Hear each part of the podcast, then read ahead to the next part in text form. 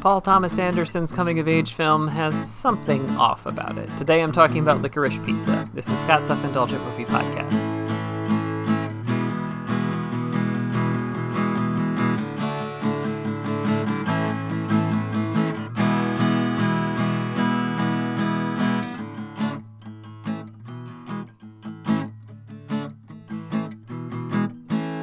Hello, movie friends. Welcome to Scott's Self Indulgent Movie Podcast. I am Scott, and today I'm talking about Licorice Pizza, which is the most recent film from. Oh, excuse me. Paul Thomas Anderson, uh, the acclaimed director behind movies like There Will Be Blood and Boogie Nights, and Licorice Pizza was his pizza was his latest, and it didn't quite work for me. And uh, there's a very specific couple of reasons why. So without further ado, let's get started. Director Paul Thomas Anderson is an interesting fella. For movie nerds, Anderson is beloved thanks to his character focused dramas, who always seem to get the best performances out of the leads. Shoot, he shoots the shit out of his movies and always seems to justify his expansive runtimes. Even if he'll admit now that Magnolia runs long, there's almost always highlight reel scenes or moments in every project he makes. Sometimes it's an entire movie, like There Will Be Blood. And despite that reputation as an indie darling, Anderson has openly talked about his enthusiasm for silly movies like the Resident Evil franchise, directed by a filmmaker with almost the same name, Paul W.S. Anderson, and seems to lack the same level of pretense some of his fans do. But one interesting element remains. Despite high acclaim for his darkest material, the fanfare for his more sentimental or offbeat movies isn't as strong see his Sunshine Noir Inherent Vice or his coming of age romance Licorice Pizza. The movie centers around Gary and Alana. Gary is a teenager and actor who is looking to make money off a scheme, while Alana is out of school and looking for purpose.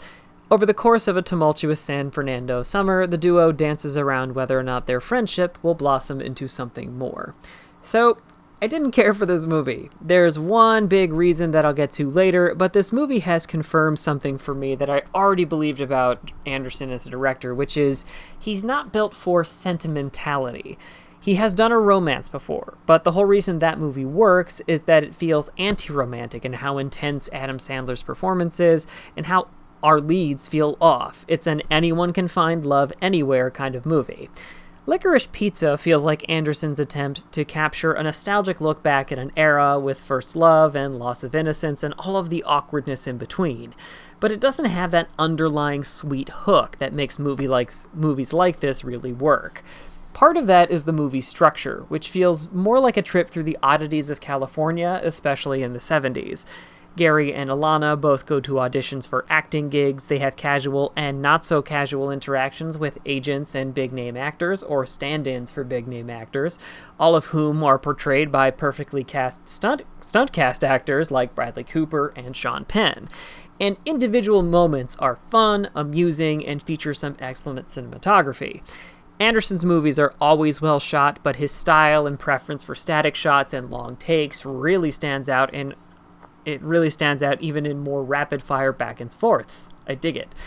It gives each actor's performance time to breathe, and the entire cast, including our leads and newbies Alana Haim and Cooper Hoffman, Philip Seymour Hoffman's son, all shine. Unfortunately, bouncing around California from con to con or quick money gig to quick money gig is so adult that it's hard to relate to. It lacks the simple emotional hooks of just hanging out, talking, or sticking up to a bully, a la Dazed and Confused, or the achingly simple romance of Say Anything. And then we come to the element that broke the movie for me, which is the age gap. The movie establishes right away that Gary is 15 and that Alana has been out of high school for some time. It's heavily hinted that she's in her 20s, but I honestly couldn't tell you if they established her age. Either way, a movie built around the will they won't they romance between a kid who can't even legally drive and an adult an adult who can seemingly drink in modern America is gross and puts a pall over everything else. Anderson attempts to stem this complaint by making Alan feel very re- Alana, sorry, very reluctant to hang out with Gary at first, but soon it becomes a game of jealous one-upsmanship between the two, and then it feels wrong. This literally wouldn't be an issue if both characters were portrayed as 20-year-olds kind of shuffling through life, but that's not what's going on here. It's also extra weird because it's like Anderson doesn't seem to understand his own character. It's clear that Gary wants to act like an adult, either because he's always felt like he had to or he's trying to impress Alana. It's something that a lot of 15 year old boys do to seem cool. But then the movie treats this as, yeah, Gary's basically an adult, like it believes him. It's really weird. And this mismatch makes every attempt at sentimentality or sweet moment hard to enjoy. The verdict is, it's just off. Though individual moments are great, the overall feeling of licorice pizza doesn't work. This has been Scott's Self Indulgent Movie Podcast. Thank you so much for listening. Don't forget to like, share, and subscribe wherever you get your podcasts. And don't forget to join our Facebook group, Scott's Self Indulgent Movie World, for the latest reviews, discussions, and more. See you next time, everybody, and stay safe.